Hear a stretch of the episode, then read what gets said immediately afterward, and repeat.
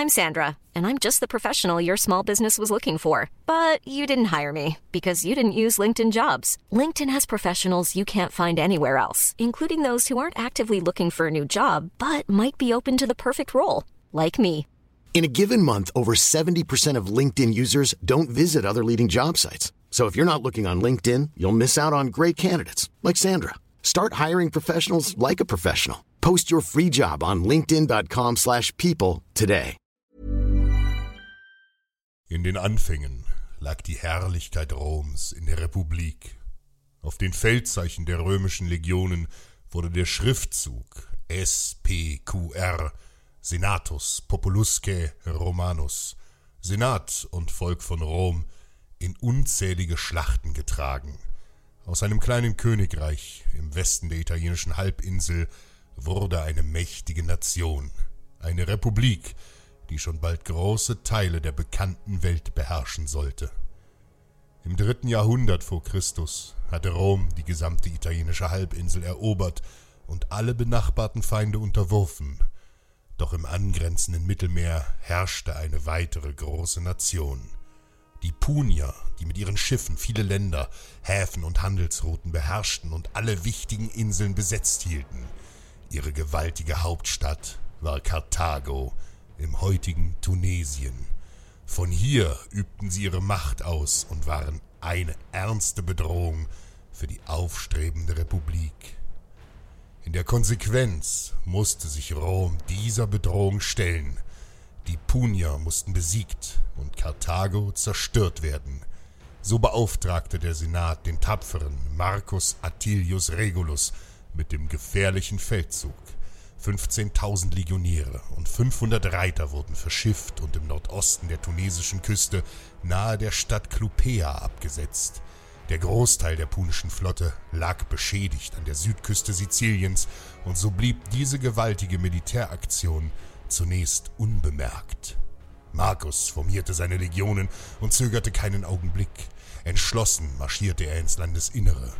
Durch die Blitzkriegstaktik konnten die Römer zahlreiche Festungen und Städte im Land erobern, noch ehe die Feinde sie bemerkt hatten. Doch noch lange war der Weg nach Karthago nicht frei.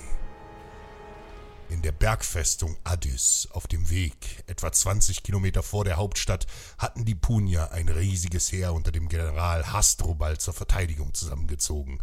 Und auch General Hamilkar, Herr über die punische Flotte, wurde umgehend aus Sizilien zurückbeordert.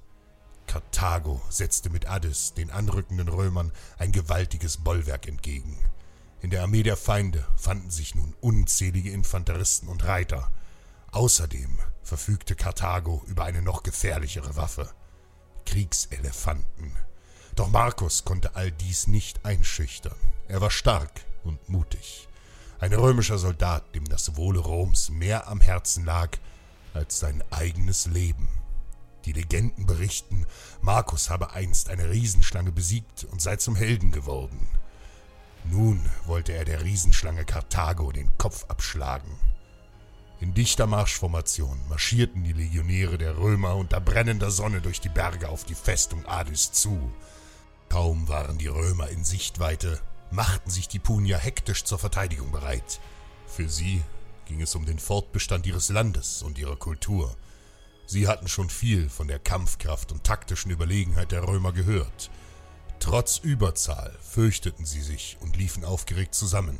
Hasdrubal beruhigte seine Männer und hielt flammende Reden. Mit fanatischem Gebrüll stürmten die Punier plötzlich in rasender Wut aus der Festung den Römern entgegen. Sie traten die Flucht nach vorn an. Doch der überstürzte Angriff und die gesamte Vorbereitung war ein einziger taktischer Fehler. Bergland von Addis konnten die vielen Kriegselefanten überhaupt nicht eingesetzt werden. Zudem bestand Teil der Großteil der feindlichen Armee aus leicht gepanzerten Reitern, die für effektive Angriffe weites Gelände brauchten. In blindem Eifer, die letzte Bastion aufzugeben, besiegelte den Untergang der Punier. Die römischen Offiziere riefen ihre Befehle und wie ein Mann formierten sich die Legionäre in gestaffelten Schildwellen.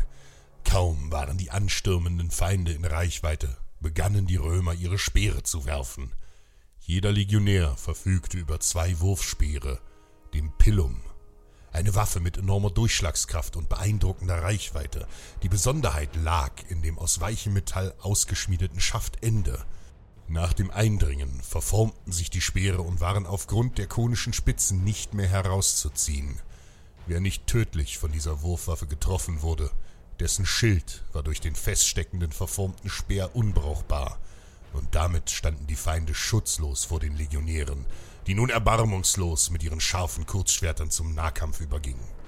Die römischen Soldaten stachen mit tödlicher Präzision blitzschnell zu, ehe sich die anstürmenden Feinde zurückziehen konnten und begriffen, welchen Fehler sie begangen hatten. Tausende starben bereits im Hagel der Wurfspeere. Die wenigen, die die Reihen erreichten, starben einen ebenso schnellen Tod durch die Schwerter der Legionäre. Der gesamte punische Angriff wurde zu einem Fiasko, und trotz Unterzahl siegten die disziplinierten Römer. Nun war der Weg nach Karthago frei, und Marcus Attilius Regulus gab den Befehl zum Marsch. Avida est periculi virtus. Wahre Tapferkeit sehnt sich nach Gefahr.